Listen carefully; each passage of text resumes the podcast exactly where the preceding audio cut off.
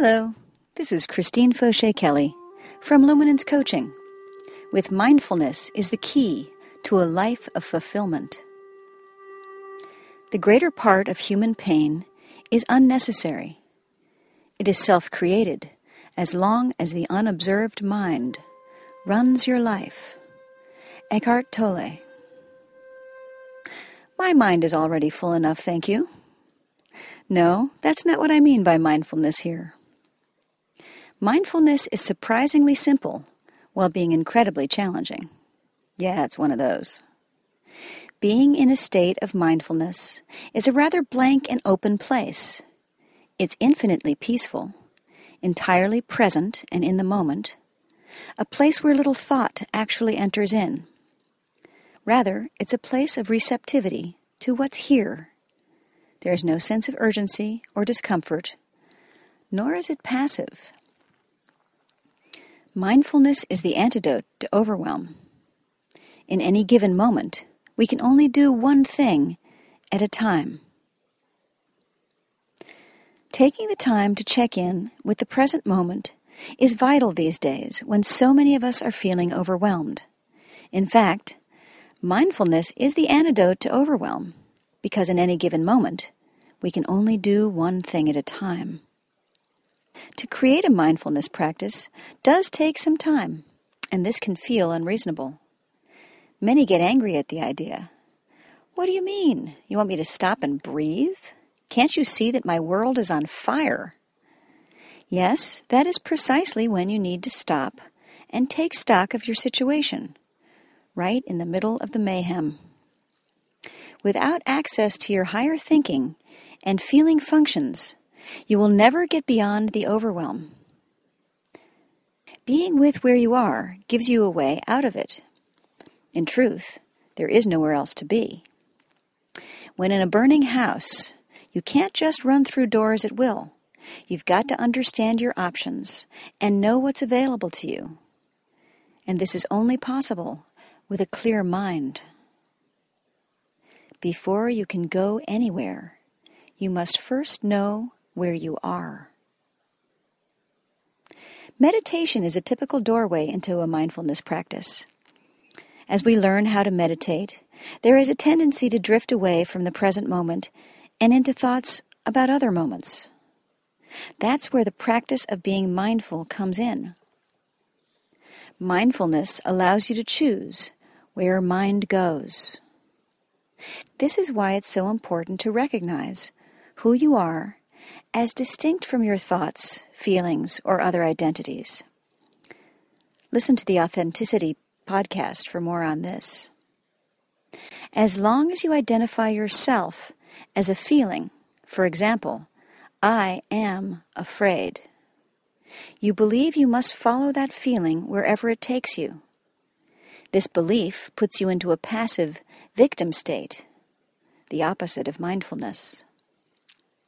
As soon as you recognize that you are not your feeling, you have a choice as to whether you're going to follow that feeling or not. That's precisely where the mindfulness comes in. You have every choice as to where you will direct your mind. What does that suggest? You are also not your mind. Whoa, huh? How can I not be my mind, you ask? Thoughts take place in your mind, right? Hypothetically, let's say you've broken up with someone that you've loved. It's been a few months, and you're finally emerging from the pain. Suddenly, something reminds you of your ex, and you realize that if you allow your thoughts to go there, you won't get anything done. So, what do you do? You distract yourself. You call someone, put on a different song, go somewhere, you think about something else. Or you don't and you feel crappy. In that moment, you chose to direct your thoughts, and therefore you have control over where you allow your mind to go. So, what does it mean to be a you in the first place? If you're not your thoughts, or your feelings, or your gender, or your nationality, or even your mind, what's left? Here's the key to this question What ties all of these things together? They are all things you can watch yourself experience, right? If you're feeling sad, there's a part of you that notices that, especially when you start feeling happy again.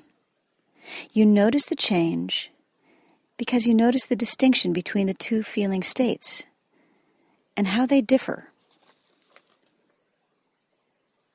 When you identify yourself as your feelings or your thoughts or other identifiers, that's when you feel trapped and incapable of perspective, choice, or change. When you recognize this inner, very deep part of you, this observer who chooses and directs your life from moment to moment, you will have arrived at the place of mindfulness. Slow down. Breathe. Get present. Breathe. Choose your thoughts. Move your body. Breathe. Starting a mindfulness practice may look many different ways, but there are a few key factors that are fairly universal. One, slow down. Give yourself at least 10 minutes every day to sit quietly with yourself and breathe. Two, get present. What's here now? Really, what's happening in your life in this very moment? This one right here. You're listening to this podcast. This likely means you have a roof over your head, probably food in your stomach. In this moment, are you going to be eaten by a tiger? No? So breathe it in and be in this moment. Not a future moment or a past moment, but this one. What's available to you from here? 3. Choose your thoughts. Step into the observer and recognize where your thoughts are going. Decide if that's where you want to go. If not, Move your body, connect with your breathing, and change your thoughts. This takes practice. Mindfulness is the key to a life of fulfillment. Where else are you going to be fulfilled except for in this moment, right now?